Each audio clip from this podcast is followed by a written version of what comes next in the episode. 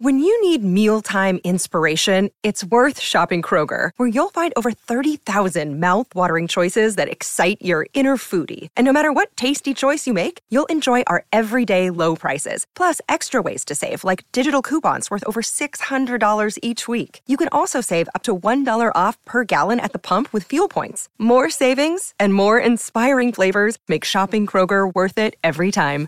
Kroger, fresh for everyone. Fuel restrictions apply. Another day is here, and you're ready for it. What to wear? Check. Breakfast, lunch, and dinner? Check. Planning for what's next and how to save for it? That's where Bank of America can help. For your financial to-dos, Bank of America has experts ready to help get you closer to your goals. Get started at one of our local financial centers or 24-7 in our mobile banking app. Find a location near you at bankofamerica.com slash talk to us. What would you like the power to do? Mobile banking requires downloading the app and is only available for select devices. Message and data rates may apply. Bank of America and a member FDIC.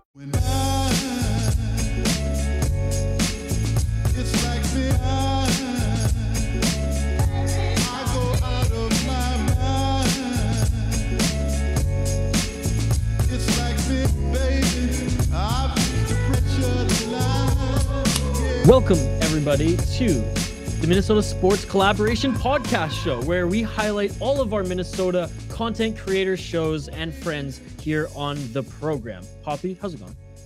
Uh, It's going great, man. I'm excited to come together with all of our friends. You've heard them on our show, or if you're listening on their show, maybe you've heard us jump in with them.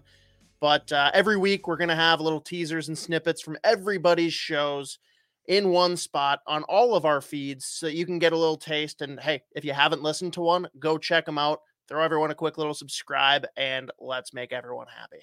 Now, Isha, what's the first one we have here for this week? We're going to throw to Locked on Wild. Our boy Seth Toupal drops daily Minnesota Wild content with a wide range of guests. Here's a quick clip of some of his recent content. Kevin Fiala had a couple of goals again and uh, just continues to be on an absolute heater over his uh, last several games. In fact, over his last 24 games, we'll get to why 24 is a significant number here in a second. Over his last 24 games, Kevin Fiala has 13 goals, 17 assists. By that math, 30 points in 24 games. He is now on pace ladies and gentlemen, for a season that would put him near the top of the list in terms of total points in wild history. He is currently on pace now for 30 goals and 46 assists. He's on pace for a 76 point season. And this after the start to the year in which uh, it seemed like it took Fiala forever to get himself going. He finished basically the first two months of the season with three goals. He scored in the first game of the year and then did not score for almost another month. So you take that slow stretch out of out of play. Did the math with a little help. Um, I tried to do the math and the formula did not work whatsoever, which is just you know, just fantastic. Um, Hideki Nishida on Twitter assisting with uh, some of the uh, the numbers projections because we were trying to figure out what his points pace is with Matt Boldy on that line. That's where the 24 games comes in handy because that's the number of games that Boldy has played with the Wild, and Fiala has basically been there every step of the way with him on that line. So, the points pace for Fiala with Matt Boldy on the team is over 100. He's on pace through those 82 games. If you take the sample size with Matt Boldy and you stretch it out to an 82 game season, Fiala is on pace for over 44 goals and over 58 assists, 102.5 points per 82 games with Matt Boldy as his line mate. Kirill Kaprizov, by that same token, who now has 71 points in 55 games, is on pace for 106 points, 42 goals, 64 assists. He's already moved himself into the top five all time for the Wild in single season points totals. He's already done it with 55 games played on the season. This this is going to go down for Capri. Well, here's and here's the crazy thing. We figured that Kirill Kaprizov was going to do this. Was going to continue to rise after uh, a sensational season last year. So he is going to back up winning the Calder Trophy by shattering the team record for points in a season. Not a bad encore. But Kevin Fiala is going to slide himself, if he continues on this pace, he's going to slide himself into the top five as well. So you have two guys that are right around 25 that will be heading into the offseason with career seasons for themselves, but also career seasons amongst wild history. Something to think about. Just uh, fascinating to see how this is going to play out uh, for the Minnesota Wilds in the offseason because one of those guys, Mr. Kevin Fiala, is going to have a contract situation come due here relatively soon. And you're not going to be able to take him to arbitration again and uh, get him to stick around long term. So every point, every goal, every assist for Fiala drives his price up a little bit more. So fun to see those guys continuing to carry this team and continuing to push themselves towards all time great Minnesota Wild seasons. Again, if you like what you heard, you can follow all of Seth's great content by searching Locked On Wild wherever you get your podcasts or checking him out on social at Locked On Wild. Uh, next, we have yours truly, the Soda Pod. Uh, we'll tease our other contributors later, but Hoppy and I talk everything Minnesota Wild beer and hockey. Here's a teaser from our most recent episode. Isha, we talked about this in the live stream, but Minneapolis is actually a, a group of kids that my brother and a college buddy both coached them as double A Bantams. And a lot of the kids go off and play at private schools, but the ones that were left over managed to make it through. Apparently, they're in my old section now. They were never there when I played there, but uh, beat Duluth, Ben Meyer's alma mater, which, oh, God, I it'd be so cool if he ended up with the Wild, but I've already accepted that it probably won't happen. um, but squeak through, got here. Minneapolis, Alexandria. What are we going with? We're, we got to go with your brother's team in Minneapolis. All right, we're going Minneapolis. You hear that, Joe? Um, we're supporting your boys. So there's not not much drama to talk through here. There weren't any like crazy upsets, right? Like the top dog from seven made it. The top dog from eight made it. We got Hermantown and Warroad. Mahtomedi, we knew would get through. And Minneapolis was the one seed for their section, but that was probably the most interesting path. But the rest of these, nothing too crazy to report. So we'll see what happens. But again, everyone, we want to know what the championship matchup is, who's going to win. Follow us, share the post on Wednesday, and you will be entered for one of the Soda Stick hoodies. Now we've got double A this is where it gets a little bit more interesting because we had some fucking craziness happening here. Because up here, Isha, there's maybe one team that squeaks through that's not great, but usually okay. double A is like creme de la creme. And there were some yeah, really interesting tournaments leading up. I, I I even recognize a lot of the names here just from you know again covering the Minnesota Wild for two years and talking with you and other hockey fans, like obviously the high school names come up, and I'm like, this is these are the teams that I know now looking at this uh at this bracket.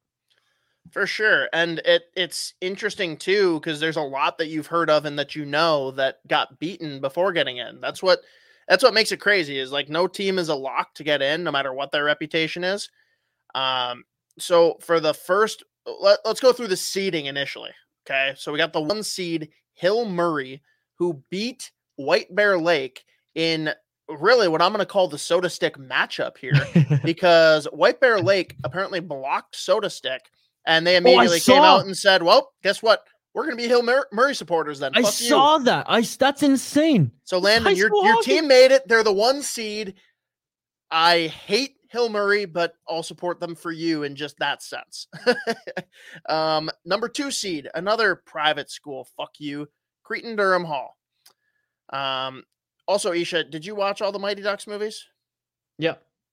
So in the third movie, do you know what the school is that they attend?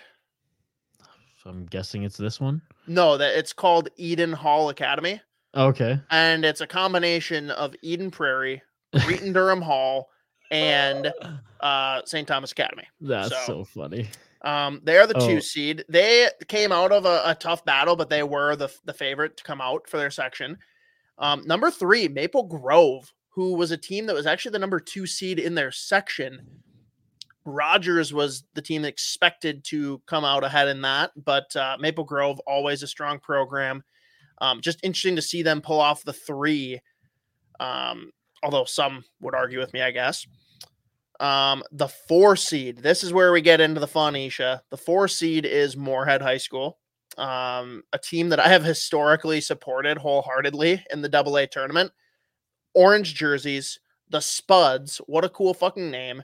Oh Matt yeah, yeah. You Cullen is one. Yeah. like the poster child of Moorhead hockey. Um, and you know, Section 8 gotta cheer for the northern teams, and they've done a good job. They have dismembered Eden Prairie for me a couple times. So Ooh. they've always been a team of mine. But guess what? This year, this year's different because the uh the the spoof uh Dave Spihar account posted something saying that when uh Roseau was upset by Elk River. It was basically he didn't watch the game, but he just knew that Roseau fucked up and laid an egg. And I just commented because like I follow both those programs, like they're the programs you know, and d- green jerseys and they're the Rams, like Roseau. That's a pretty cool thing. I'm like, oh damn, I was really looking forward to that championship game. And some random person on Twitter replies, maybe next year. I'm like, huh. I need to dig into this. Marcus. Marcus, our man. Again, I'm I'm gonna cheer for Moorhead right now because I think they're our only chance to beat some of these private schools. But Marcus, had you guys made it to the tourney, I was gonna be your biggest cheerleader. Elk River High School Elks, which we learned that a group of Elks is a gang. So definitely full on Elk gang. Um, Elk gang, baby. they they upset Roseau. Not only upset Roseau, but Marcus, who's the one that clapped back at me in a very subtle, calm way. Dude put up a fucking hattie against them to do it. So fucking cool. Marcus, Wow. ball out, man. Maybe I'll just randomly run into Marcus at the tourney if he goes, but um, they actually were tight with Moorhead through the first two periods, like tied all the way through, and then finally Moorhead just pulled away, got a couple goal lead, then goalie starts getting pulled, it ends up getting out of hand. The 8-4 score is not indicative of how that game went. Elk River, really cool that they went that far with them. And Moorhead, I mean, they had been a top 10 team for most of the year. So, um, but hey, kudos to my Elks. That's right, Elk River High School. um, but Moorhead's probably the team I'm going to support the heaviest out of this crew. Then we've got the five seed who will naturally play Moorhead, Andover High School. Andover of late has been a pretty strong program. Actually, uh, I think they were runner up. Maybe no, they might have won the tournament a couple of years back. And they, had, I mean, both boys and girls teams fucking stacked. My brother actually coached some of the girls in elite league in the summer and just said like, yeah, there's no chance they lose this.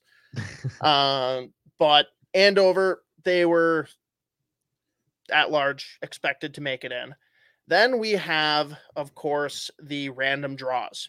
Well, Lakeville South High School, which that one usually goes to Lakeville South or Lakeville North. Um, they unfortunately have to match up with Hill Murray, which that's the one that's most up for debate because I think they were like 20 something and three, and they Oh, got stuck with the number one seed. Whereas Prior Lake was the four seed in their section, Edina was uh, not the one seed from their section, and they both got more favorable matchups. So that's where I Yeah, think yeah. this uh, process kind of gets fucked. But whatever. Um, I just mentioned Edina gets in, and it's weird. I'm I'm kind of conflicted because I love it when they get in because then I get to hate them, right? Yeah, Like, I want I them, want them yeah. to be there so I can hate them. It's it's a weird. Uh, I got a whole complex about me. I need to talk to my therapist about it. But I know because even even I'm picking up on this with Oh, you and Dinah. fucking cake eaters, man. Uh, what what is the quote? So it's on that uh Dave Spihar's uh that spoof account. It's uh uh the state tournament. The the time of year when the northern teams hate the metro teams, metro teams hate the private schools, and everyone hates And everyone Edina. hates a Dinah. Just incredible. It's incredible. I love it. That's awesome. If you didn't hate what you just listened to, you can find all of our content at the Soda Pod on social, that being Twitter, Facebook, and YouTube, or by searching the Soda Pod wherever you get your podcasts. Who's up next? Minnesota Sports Chat. Those new to Ross or Minnesota Sports Chat, you get anything from a unique spin on Minnesota sports to the Rex of a frozen pizza connoisseur. House, if you follow the socials, many Gopher faithful very angstful about, or angsty might be the better better actual word to use about how the Gopher basketball program finished. And I guess I, I really don't understand the angst. I get it if you know you you had high expectations for this team, and I'm not trying to tell people how to be fans, but at the same time, I'll, I'll tell you I don't understand how people would have had such lofty expectations for this team. At the beginning of the year, I thought they could maybe win 10 games, and, and I thought that was probably even being optimistic. And they won 13. So yeah, they finished last in the Big 10, but whatever. To me it is it is what it is. Nothing that Ben Johnson did or didn't do this year was going to lead me to have any grandiose opinions either for or against him. I will save those for you know, probably at the earliest, mid to late next year, but realistically, you're talking years three and four. I just, I don't put much stock into this. I had a few people come after me and say, well, this is the roster that he put together. Well, yeah, it's a roster he put together on the fly. And I get it. Other people did similar things and put together better rosters. They're also not coaching at Minnesota that historically doesn't make the NCAA tournament. I, I came into the season thinking just like you did, the Big Ten season would be tough. They won a few more of the non conference games than I had anticipated. And you saw earlier in the year how well they played when they weren't physically exhausted. I just thought by the end of the year, all those minutes were starting to add up. Look at Payton Willis out there last night. I, I felt like he just had nothing left in the tank guys are just getting to the point where you can't keep playing all those minutes and that's a result of you know the patchwork roster getting a lot of transfers filling in the gaps and not having the depth so i would say you know that we saw the flashes with this program some wins where you're like okay michigan where they played super well on the road and the x's and o's side of it where you know, Ben would draw some really great stuff up out of timeouts and they scored. I wrote a piece on that a few weeks ago, just looking at the success they had out of timeouts. Ben showed us that he can, he has the X's and O's acumen and a really, really good staff. He just needs some talent. They need guys that are more versatile down, you know, that can step outside, play in the post, create challenges for teams, you know, in a variety of different ways. And and Ben's just needs some time for that personnel. I thought we saw some really good things, but people just need to be patient. You can find this beauty on social at Brendel Ross. That's B R E N D E L Ross. And his podcast by searching Minnesota Sports Chat on Apple Podcasts and Spotify. Who's up? Judd's Buds, Mutant, Spitter, Sicko, Z. We don't care what you call him. To us, Spokes Z just means elite prospect coverage. Here's a preview of the brilliant ramblings you can hear on Judd's Buds. Let's go to the questions because there's a, a lot of good ones, and there's just a lot in general. Um, let's start with Wild Farm Report. Assuming Fiala is on the team next year, who does Rossi fit better between 97 36 or 12 22? I'd say 12 22. Um, I think Marco Rossi's, I think he's going to want the puck a lot more. I think Zucker, I mean, both Fiala and Boldy do tend to have the puck a lot, but um, you know, I just look at the way Marco Rossi plays. Um, you know, especially going right and you know, he's going to be going to the NHL. He's played with uh Boldy before. Um, you know, he's going to be on the puck more. He's going to be making more passes. I think 97 36, I think Kaprizov and Zuccarello, first of all, it's really hard to just step into the NHL and play with them. I think they play really fast in the offensive zone. They're doing their like, you know, Kaprizov's doing a, a, a roundabout, doing three laps around the offensive zone, then just pass it to Zuccarello. They're playing catch. Um, I do think he just kind of fits better with uh, Fiala and Boldy. And then even defensively, I think him and Boldy are really good at locking it down. But they already have chemistry together, so I'd start him there uh, next season if they do decide to have him in the NHL next year, which I think he's ready or he will be ready. And I think those are two really good line mates for him. Again, he's already played with Boldy. They look incredible together um, on the power play, on the penalty kill, neutral zone. Um, that chemistry's there, and I think he would look really good dishing to Fiala. Um, you know, whether he's the play driver or he's going to be a complementary piece, he can just kind of fit in. That's the thing about Marco Rossi. He just fits in wherever he's playing. So um, I stick in between there. I think he sees more of the puck. Um, and I think it's a lot less challenging than trying to fit in right with Kaprizov and Zuccarello. Um, even though I think they do elevate whoever their center is either way. Uh, but I think it's just a natural fit with Boldy and Fiala, uh, with Rossi in between them. Dave Curtis, what was your I became a fan of the Wild when story? Dudes Rock confirmed. Um, I think I've said this before. So, you know, obviously growing up in Boston, I was, you know, Boston's been the team forever. Um, and then I was really young. I eventually just started watching more hockey outside of just Boston, especially when they were pretty bad for a little bit. Um, so I started watching other teams around the league. Uh, I really started following teams that, um, you know, the fan base is crazy you know, big hockey markets. The games looked sick. Um, you know, they were loud, they're fun. Um, Minnesota kind of just caught my eye. It's obviously it's the state of hockey. The Xcel Energy Center is always bumping. Um, you know, for me, like if I'm gonna live anywhere other than Boston, like Minnesota's like the ideal place for me. Um, you know, it's all hockey. It's it's just the way it is. But uh, truthfully, uh, you know, so I started obviously I started watching Minnesota when they first went back.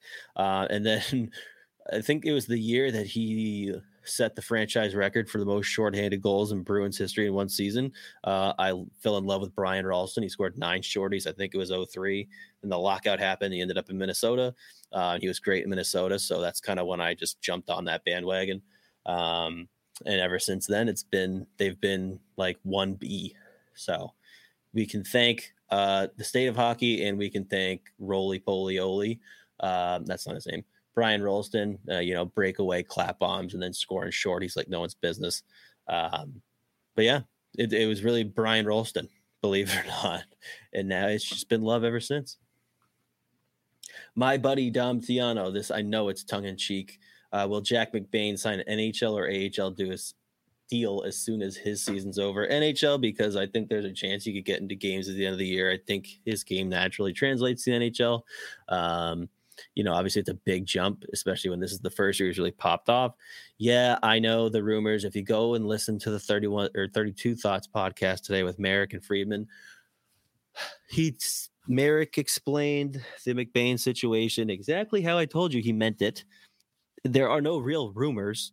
Um, but if you think that the Wild wouldn't be willing to include him in a package, if that could get if he could be a package for a big center, then yeah, they would do that. It's a no brainer. Like I love the kid, but he's not like irreplaceable. I don't think it's like if you trade him, it's not like you're trading Marco Rossi or if that would have crazy implications on the future of your franchise. So, um, yeah, I think he signs the NHL deal. Hopefully, it's in Minnesota. If not, hopefully they move him and get something for him. You're not going to get it again. I've said this before. You're not going to get a ton uh, for him right now. Like if you're just trading him, you're getting like a mid round pick maybe. Um, but for me, if you can't, you just can't let the kid walk. I'd be shocked if they let him walk and got nothing for him. Um, moving on. Max McCormick, which prospects have exceeded expectations this season and which have failed to meet expectations? In other words, whose stock has risen and whose has fallen? Uh, the first one that comes to mind in terms of their stock rising. Um, I mean, aside from a kid like Connor Dewar, like I figured, you know, he was in the running to make the NHL squad. Um, and then when he started in Iowa, I figured that's where he'd be all year. And then he just took off when he went back down. Um, you know, and made his way to the NHL. And I don't really see how you can take him out of the lineup. Uh, I think he's a really good piece for them. Um, I think he's going to be a really good player for a long time. So, but I mean, other than him, I think the first one that comes to mind is like a Pavel Novak. Um, you know, I've said it before. The knock on him forever has been that he's a one-dimensional scorer, uh, one-dimensional offensive player. Uh, gets a lot of power play cookies. You know, it's that bomb of a shot from the circle uh, in Ovi's office. Uh, but this year, he's just been incredible. He's been their best player just about every night. Um, you know, he's fighting through adversity too. He's, he's taking skate blades to the face, um, and he's coming back cage on. Um, he's scoring a, in a ton of different ways. I think he's at least working on being more multidimensional. Uh, you know, it's it's he's not a sure thing for the NHL, but I'm betting on the kid. But um, you know, coming in, I kind of expected like a 20 40 season from him, and he's already surpassed that. He's I think he's right around 24 goals and 30 something assists. Um, they still have a good amount of games left, but again, he's scoring in different ways. He's going hard to the net. He's forechecking really hard. Um, again, his feet for whatever reason stop moving the defensive zone. and He just like watches the puck and glides to the to the wall, uh, which is why I'm a fan of letting him play another year in junior, assuming, assuming he still has eligibility. Um, but he's definitely exceeded my expectations. He looks like a completely different player than the one than the player that they drafted. Um, so he's been a pleasant surprise. And it's showing up on the score sheet. And again, he's out producing guys that went way higher than him in the draft on his own team. Um, and he's kind of just been their most important player. I love the versatility, the ability for him to throw him um, in the middle when you need a big face-off win. Like he's not going to kill a ton of ton of penalties for you, but you'll see him out there in the first PK unit to win that face-off, kind of like a uh, what's that position lacrosse the Fogo face-off get out. Um, but he's I think he's won like 70% of the face-offs he's taken, and he's taken a good amount. So he's he's just looked really good. Um, and if he continues to work on the defensive side of the game, you know, if he can get a little bit, I think if he works on his skating a little bit and just has a little bit better form and technique, then, um, you know, you're looking at a kid with a real shot to play it, play NHL games. Um, definitely a couple years away, but I think, anyways, he's been the kid for me that's really, um, exceeded those expectations. Same thing with like a Jack McBain. You know, this is the first year he's really popped off. I don't know if I expected 17 goals in 21 games. Um, you know, the potential was always there, but you're always just waiting for him to hit it. And then he got his opportunity on that first line this year. You know, he's getting all the minutes. He clearly worked his bag off in the offseason. Skating's better. Defensive game's really good.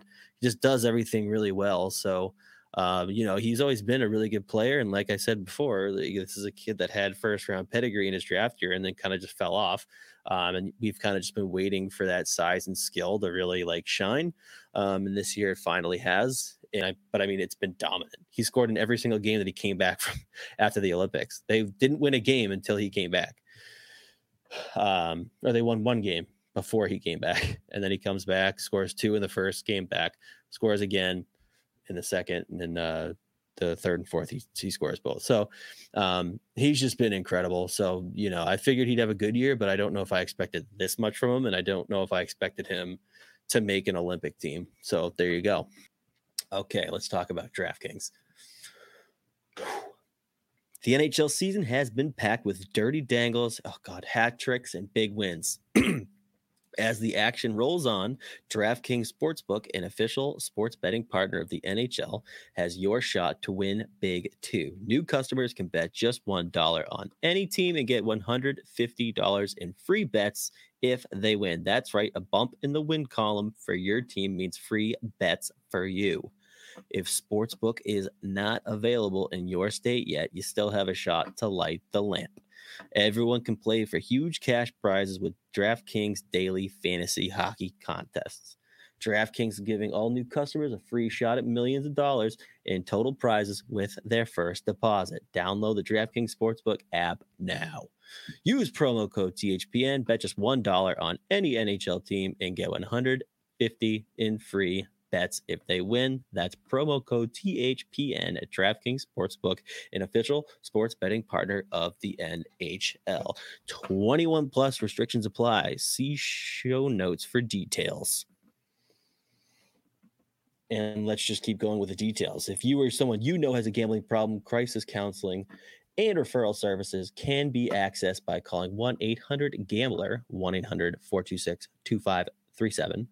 Uh, Illinois, Indiana, Michigan, New Jersey, Pennsylvania, West Virginia, Wyoming.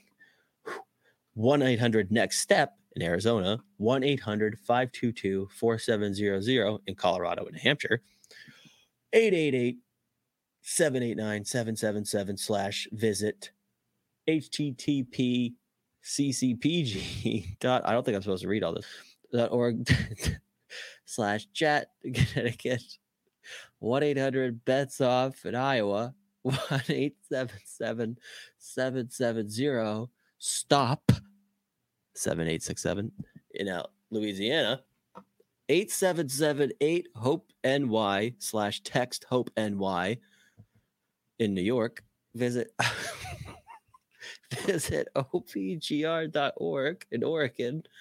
Call text Tennessee Red Line 1 800 889 9789 in Tennessee or 188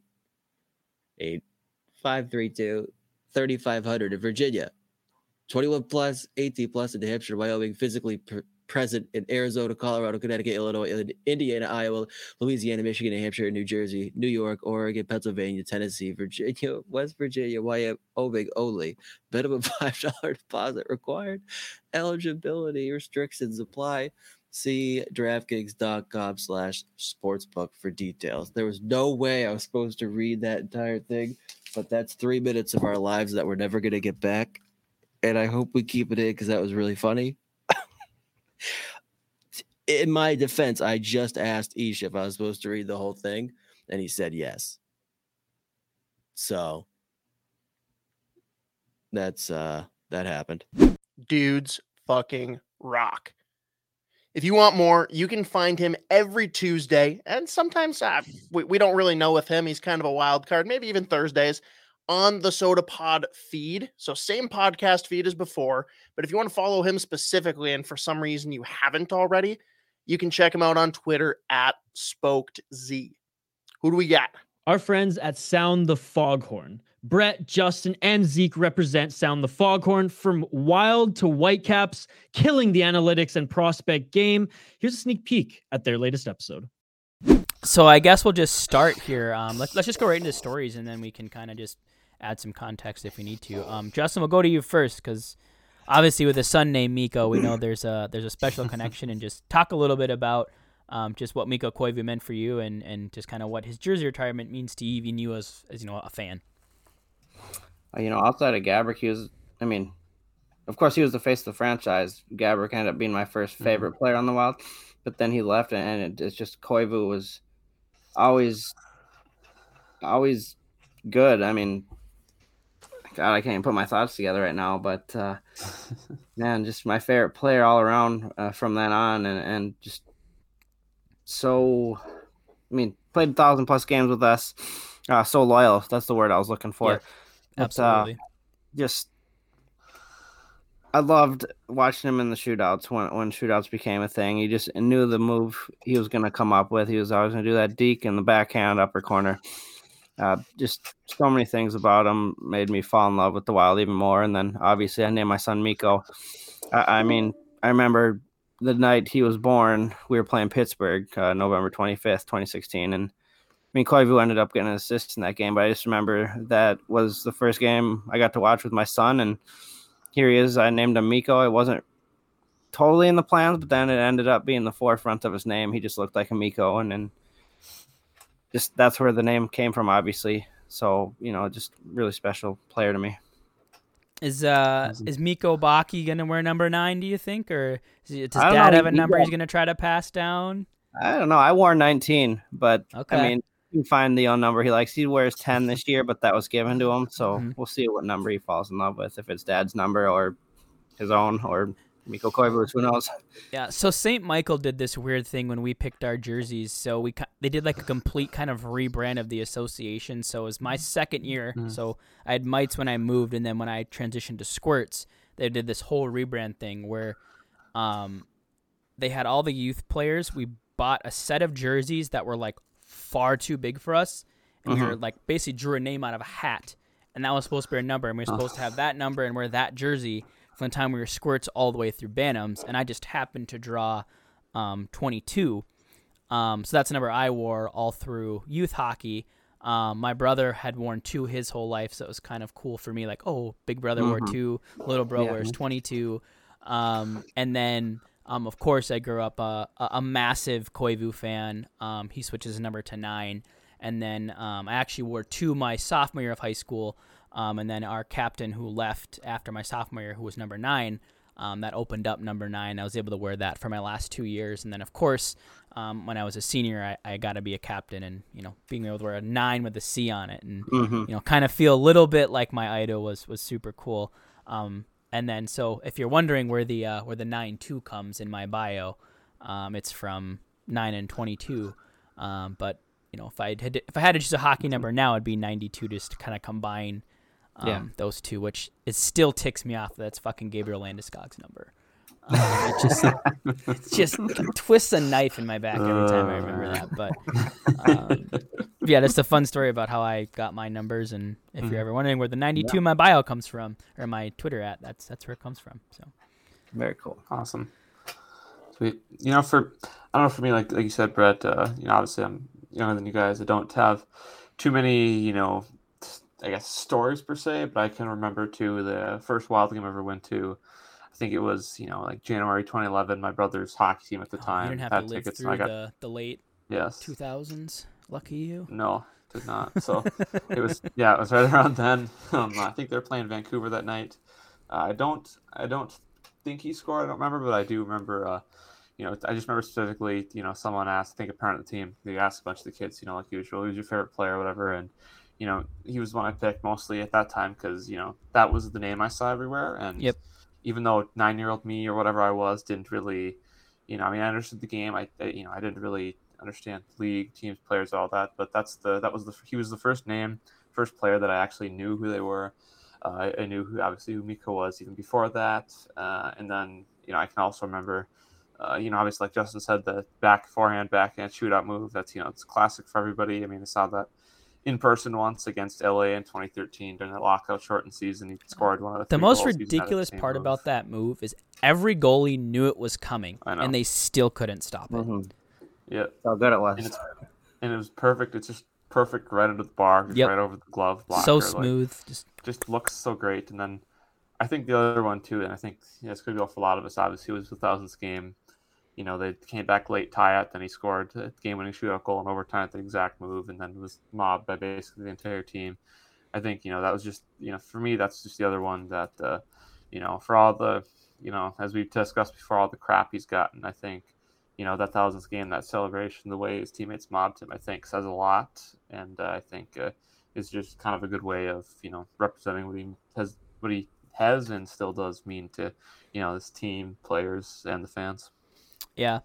Um, I mean, you've seen my Miko story, and I've touched on a little bit just you know the impact he had on me falling in love with hockey, wanting to be a center, wearing numbers, and wanting to be a leader. All that inspired by Miko. So that aside, like my favorite playing memory of Mikko Koivu. I don't remember when it. I think this would have been probably in 2014 because when the Wild had Heatley um, instead of Gucci. Um, I think right after that trade, um, they were in an overtime game against Detroit and um, a puck went to the corner. Niklas Kronwall um, is in pursuit with Mikko Koivu, and Mikko Koivu gives him gives Niklas Kronwall, this guy known for huge hits. he flattens Niklas Kronwall with this reverse shoulder hit with his back to him. Flattens Kronwall. I think he injured him, but like totally clean. It was just a, like a an exploding backwards hit to the chest that just stunned Kronwall. Koivu takes the puck out of the corner, walks the slot, and hits Setoguchi in the back door for the game winner. And to me, like that goal was just the epitome of everything that was so underrated about Koivu. The way he did use his size, the way he could box out, you know, even some of the best defensive players in the league. Um, obviously, you've probably seen some of the tweets from myself and from Evolving Hockey about how prime Koivu from basically 2011 to 20, 2018, he was probably the second best defensive defensive player, defensive forward in the league, not named Patrice Bergeron, and just because he didn't put up the points, um, was never really given the recognition that he deserved. Probably should have, in my opinion, won anywhere from probably two to five Selke trophies, or at least been in the top three, which he just never was. Um, and there's a lot of arguments against Koivu. Well, he never produced, and you know, he never led this team out of the playoffs. Only did X, Y, Z in the playoffs. He's not the GM. He doesn't pick the players that are that are put mm-hmm. around him. He, he he does what he's dealt. And mm-hmm. Justin, we, we you and I chuckled about the late 2000s when this team was dreadful, and Koivu somehow ended up through all of that being a plus player in Minnesota. Which you think of all the bad seasons where you know he had to be the guy, and um, you know I think it says a lot when you know two former GMs, a GM from your national country, and 20 former teammates. Um, plus all your existing teammates are going to be there for your jersey retirement. I think it just speaks to to just the character that Koivu has and the respect he has. You know, maybe not always the the biggest talker, the flashiest guy, but you know, a, a stern leader um, and a guy that you want. If you know, a guy that'll get on your ass. I mean, I believe there was, I think. When Kevin Fiala kind of won his very first like explosive scoring streak, I think it was after Koivu kind of pulled him aside on the bench, like, dude, get your fucking shit together. And then all of a sudden, Kevin Fiala took mm-hmm. off, right? So mm-hmm. he's just that, that, that voice of, of reason that you sometimes needed. And um, I'm gonna try not to cry on Sunday, but um, I, I, can't I can't guarantee that won't happen as I as I watch Nyan go there after. I'm I'm pretty pumped, pretty pumped. A lot of the things now I do correlates with me and my kids, and uh, the other night uh, I forgot what game it was. Miko was being interviewed during the intermission or talking to someone, and my son was in the room. I said, "That's Mikko Koivu. That's where your name came from." He said, "That's Miko too." kind of like that. He's got the same name as me because it's not like a very popular name. So yeah, it was just kind of be able cool to be able to point out to him uh, that that's kind of where the uh, name idea came from. And uh, I mean, hopefully someday he gets to meet him. Honestly, I hope uh, I get to meet him. I still haven't got yeah. to either. Uh, there was a fan HQ autograph event the day before the pandemic canceled everything. Mm-hmm. Or it was one day late where it got canceled because of the pandemic, and we just we had tickets to go, and I was going to bring Mikko, and it never happened. So, so hopefully someday that does happen again. But just it's cool to be able to point it out to him, be like, yeah, that's kind of even though there's a Miko down the line in our family, we kind of use that as an excuse. Yep, too, a little bit, but it was just cool to be able to point it out to him because. Absolutely. Not a very popular name, yeah. at least in the States.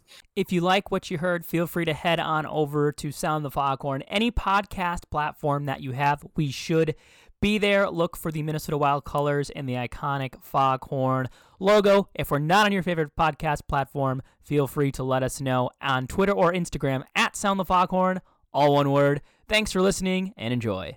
If you don't already, follow them on social at Sound the Foghorn and plug that into your favorite podcast platform as well. Who do we got next? MNCAA, hosted by Nick Maxon. You get your weekly dose of Minnesota college puck. Here's a look at what you can expect for all six Division One programs. And now, ladies and gentlemen, the main event of the Nevermind. Hi, Max. How are you doing? Um, I introduce you that way because there is going to be quite the event this weekend up there at Am AmSoil. This is uh, this is some intense hockey that's about to come up. Uh, this is what you live for in the NCHC. This is what the season builds to. You want the excitement, and uh, UMD, you know, we're, we're happy to deliver. If the, the conference needs to rely on us to produce that kind of entertainment, you know, I'm I'm I'm happy to be in the middle of it. Speaking of delivering, uh, your your computer camera needs to to steady its ISO. Um, you know, you keep going from Batcave to, uh, to Hollywood it's, stage. They're I've, just like that. I've got the world's worst ring light here. It's from from Amazon, the cheap way out, and you know I've got a. Is it the is it the light that dims? Uh, the light doesn't dim. It is the computer camera, it, it but the, the, fact camera. that it's just not connected. It's just completely. Separate, I see. So, okay, yeah. so the computer's going. What the heck's going on? Uh, yeah but you know, it kind of is almost a, a, perfect rendition of the Bulldog season. You're sometimes you're hot, sometimes you're not. Um, I know I'm a St. Cloud fan, so it sucks. um, but how about this? Um, these two teams, again, we talked about the last few weeks. They seem to be destined on a collision course, and uh, well, here we are, right? Um, the last what four or five years, these teams have hosted the regular season finale. Um, it's been swapped between both AMSO and the Herb Brooks National Hockey Center, but not in the last four or five years has I don't I think the games have meant this much to either squad. This is going to be quite the weekend of regular season hockey uh, between these two these two squads. We we call a dogfight. I know it's more hyperbole, but I don't think this weekend it's hyperbole. Uh, I I would certainly agree. So UMD got quite a bit of help um, with Western losing, and you know they they had it right in front of them. They could have jumped them or at least been tied with them going into this weekend here and had an opportunity to take over that third spot, but um, they couldn't get it done on Saturday. To to put it lightly, there it was a, a bit of a, a frustrating loss, not only for the fans but for the players as well. Hearing from from some of them and seeing what they're going through, but to to be only three behind a, a Western Michigan team and and where they were, you know, just two weeks ago, even um, to to see that UMD wasn't able to capitalize on the the opportunity in front of them, and now have to fight to keep that that fourth place spot. It's it's going to be rough. It is going to be rough.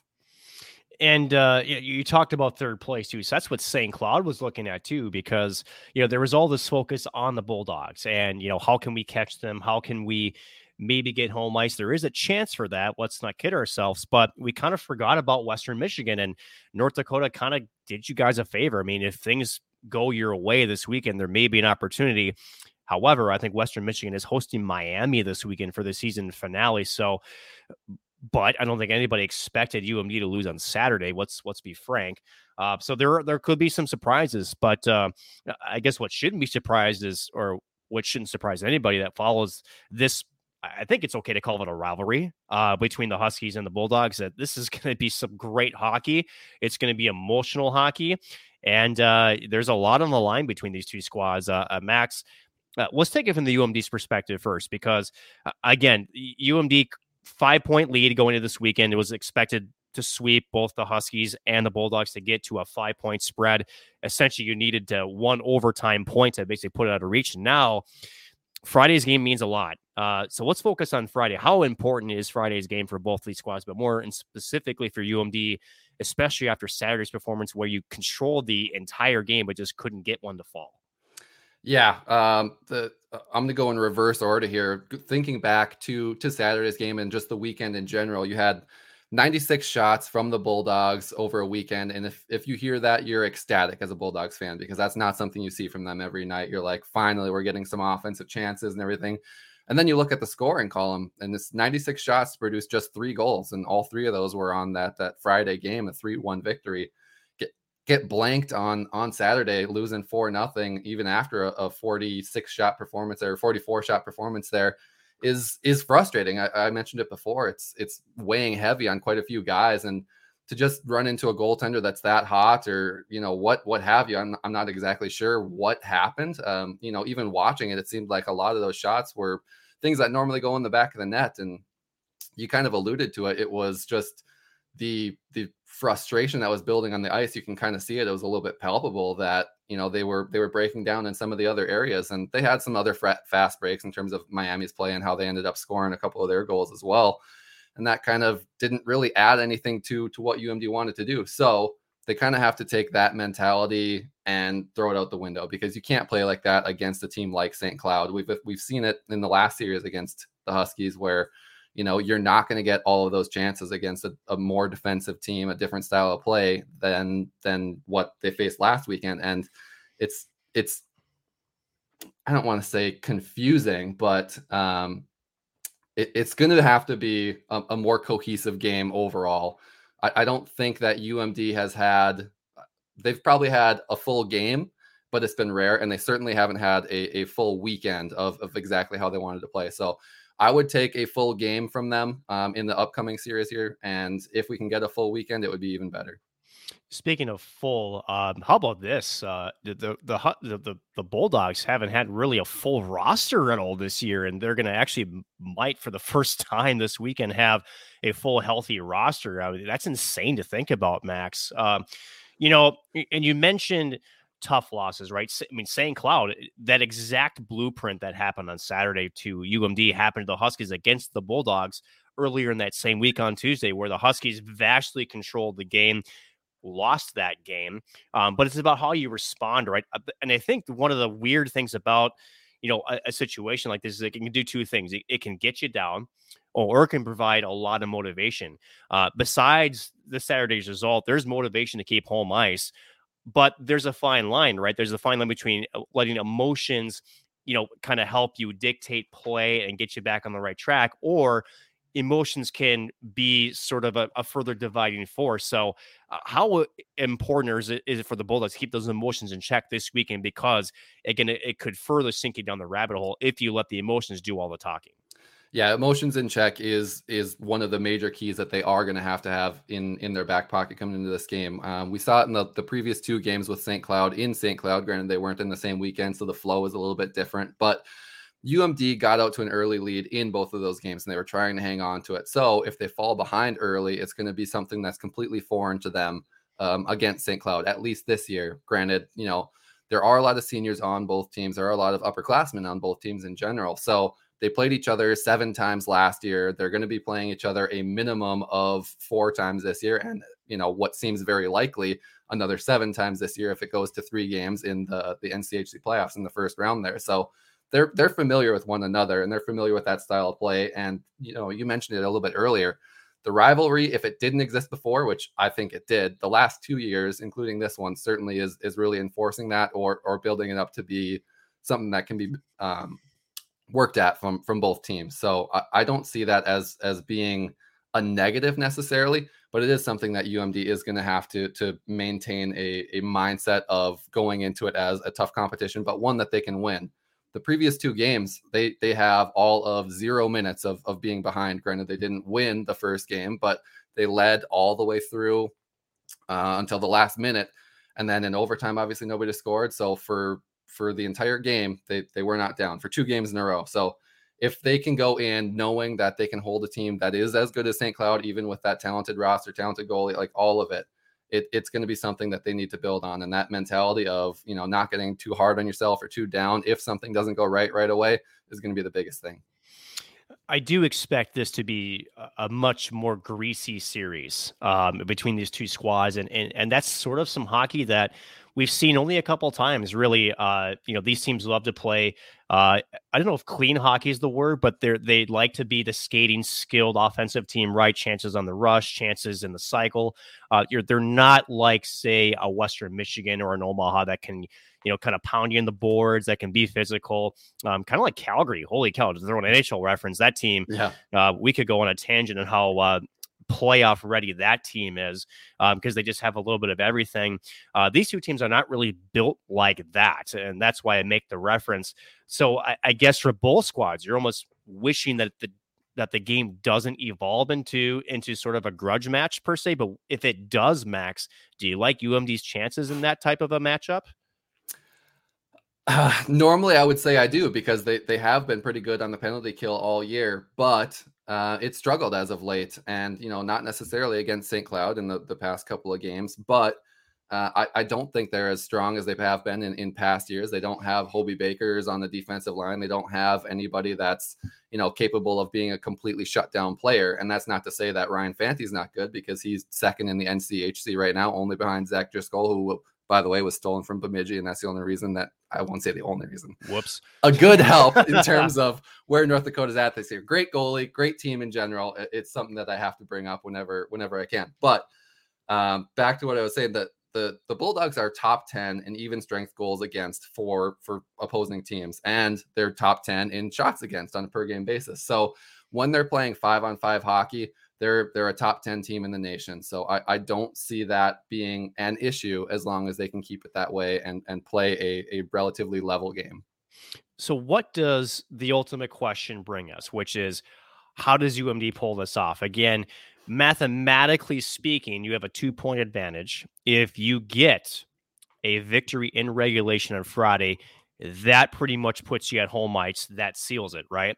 Um, for the Huskies, if they win in regulation or at least throw it to what the NCAA would call it a tie or at least to a shootout, that's, you know, at least splitting points. And then even if they still lose in the shootout, that's a three point advantage. So the math is still in the favor of UMD, but you got to get there. So how does UMD make that happen? Yeah, I, I think you alluded to it earlier, and then with that question as well. The the Friday game is the biggest because if you do win in regulation on Friday, the monkey is off your back for not only the series but the season as a whole. You would be mathematically above 500 even if you lost out, and then you would just be relying, you know, relying on the uh, pairwise rankings to maintain the top 16 rate.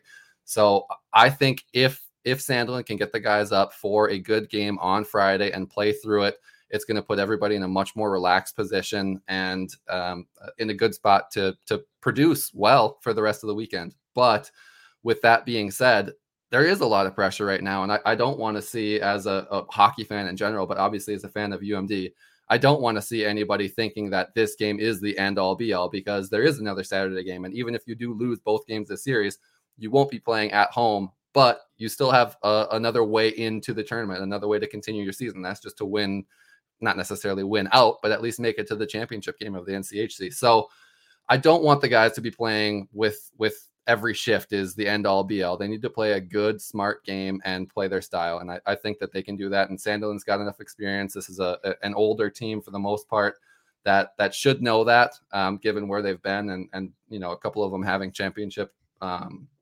seasons uh, on their resume already. So uh, I just want to see that happen, and I'm I'm you know manifesting it as the kids today would say. I, I, like that word. Yes, manifesting it is. Uh, speaking of manifesting success, right? Uh, I think the first goal in both games um, is going to be pivotal in the series in terms of how it plays out. Uh, Max, I want to know if you agree. One and number two, if UMD scores first in on Friday, um, we saw this with. Cloud last weekend. How you could still see some of that pressure. You could see some of that nervousness in their game. You score once, they scored twice. They started to relax a little bit. Um, that tends to me when you bring that mentality into this. I think this could be a very low scoring series, and I do think there's going to be a lot on uh, you know I guess it, it, not a lot of grade A scoring oppor- opportunities. Uh, what do you expect um, on the ice of how this team uh, how the series will actually play out? Yeah, the the first goal is is going to be pivotal, and it's funny to say that after having you know UMD already scored the first goal in the previous two and having completely different results, both of them going to that overtime and and shootout format. Ultimately, um, I, I do think that you know not to say that the the first matchup between these two was lucky one way or the other, but they they did control that game a lot more, and if they can play that style, it, it's going to be a, a, lot better. It seemed like they were a lot more relaxed and not necessarily. Um, getting into some of the scrums that didn't didn't need to be going on and you know some of that just comes with late season play and having it been physical all year long.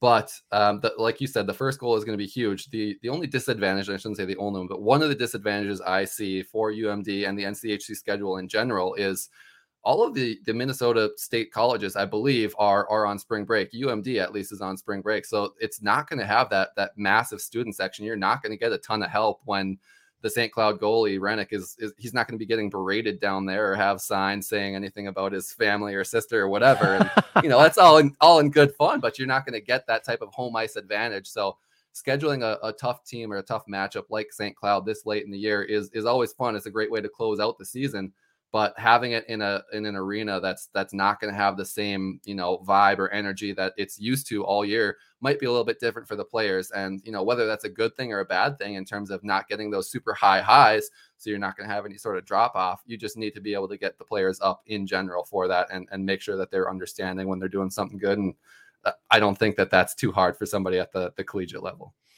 so what we come to is prediction time. Unbiased, of course, we are here on the MNCAA podcast, but this is, I think, a tough one to predict. Uh, there's a lot of variables. Again, these teams have not really been consistent as of late or throughout the series, uh, the season, actually, respectively. But Max on home ice, it you, you got your backs against the wall to a proverbial degree. Uh, how do you see this uh, this series playing out?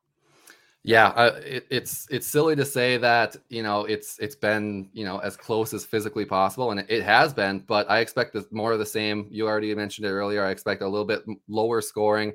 Two good goaltenders, um, two good defensive teams. Not that there's they don't have uh, offensive weapons on either side, specifically St. Cloud, but um, just the way that they play one another and the way that they played one another for the last two years seems like it's it's kind of leading itself to this. So Uh, I'm saying a split at home is I'd like as much as I'd like to say a sweep, uh, a split at home, and th- that'll do it. Not that you know it's a split is going to have the same outcome on the season as a sweep would. Maybe not having the momentum, but they're going to run into each other the same same place, same time, essentially for the the next weekend as well. So if they can get comfortable and and win one game this weekend, I'll be happy.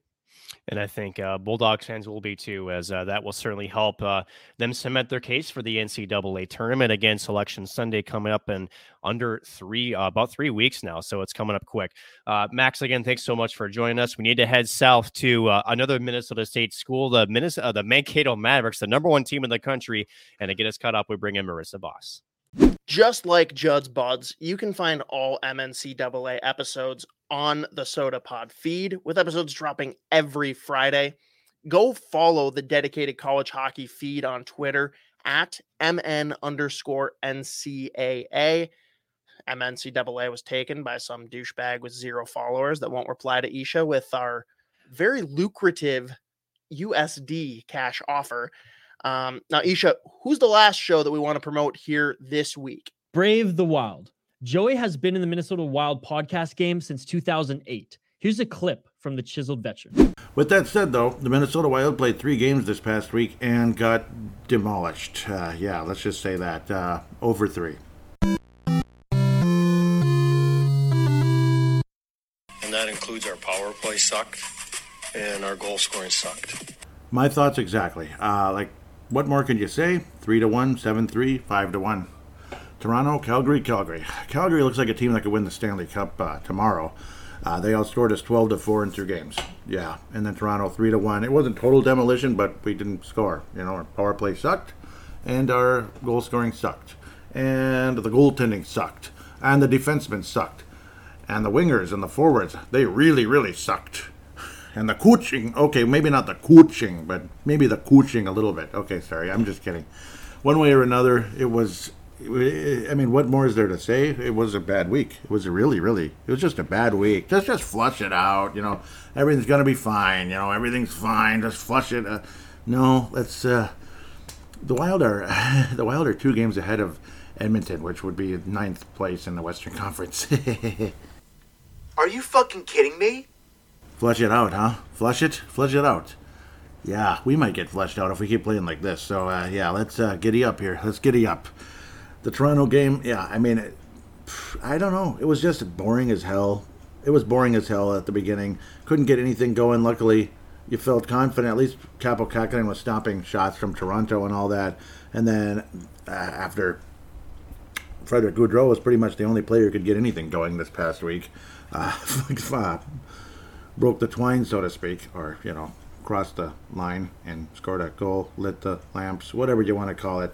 And that wonderful second line, third line, whatever the heck it is, line, finally was able to get things, its second line, was able to get uh, the Wild on the board and the lead. And yeah, it was kind of a familiar thing this week. Yeah, yeah, the Wild would take the lead, and then uh, that was it. It was like, all right, we, we got this. We're back. We're, we're to start winning games again. And then that was it. There was no scoring, and then it was like, no, who's on him? Oh, well, who's on him? Score. You know, it was it was that was just kind of the feature. That was kind of the feature presentation of this past week well, who was on that guy? Oh, that sucks. One timer goal. And it was just over and over again. If it's the, the Chuck, Tkachuk was time and time again. Somebody put a body on Matthew Tkachuk. I mean, was anybody on Tkachuk? Was anybody on him, or were we just rhyming the, you know, are we just adding an F to that word? I know. That's what it felt like. Auston Matthews made it look easy. He just, yeah, he made it look easy. And of course, his second goal. His second goal made me like, his, his second goal made me squirm or made me cringe. Brandon Duhaime had the puck, was kind of going up the ice, and it's just I, I don't know what what's up with Brandon Duhaime. I mean, the guy, his stick handling leaves something to be desired, and his awareness seems to be lacking as well. Like, what is up with the guy? he, he turns the puck over way too easy. He looks like a clumsy basketball player getting getting stripped from behind in a JV game. It's like, what's what's going on here? That's what it felt like to me and it's happened more than once. I mean, there's times he had the puck all by himself, Brandon Duhaime, and started stumbling, and that was like a couple of weeks back. And it's like, what, what's up with that? I know we're all human and we're going to have moments like that, but uh, I don't know, Brandon. Let's go. Come on, Brandon. And pretty much the whole fourth line has been non-existent to say the least, except for Nick Bjugstad scoring in that seven to three game. Woohoo! At least we got on the board again at some point. Yay! But uh, seven to three. Seven to three is basically all you need to say. The seven. The seven is what is the problem. Um, just no life. Uh, I can pretty much put all these games into one review and tell you the same thing. Uh, this the first one, not as much. I mean, you gave up three goals. It wasn't that bad, this and that, but there was just no life in terms of the scoring side of, of things. We're averaging less than three goals a game. Okay, well, I mean, it happens. It sucks it, that it does happen. Um, and this is over a six game stretch, going back to the Florida game. Florida, or actually, yeah, yeah, going back to the Florida game, it's a six game stretch where the Wild have gotten their butts handed to us. Um, I'm gonna, I'm gonna, I'm gonna. You know, we have not been scoring. Of course, there was the Edmonton game. Okay, so you exclude that one with the seven. But yeah, if you talk about all the losses, basically Florida, excluding just the Edmonton game, which was actually kind of a sloppy game as well. And Connor McDavid and all them were playing like eh because they had played the game before, and they're they're not a team I want to compare the Wild to right now if you want to be a good team, you want to beat teams like Calgary once in a while, at least split with them. Pray to God you can get a split or maybe even a point out of it, like a, a OT or shootout loss, something like that, something lame like that.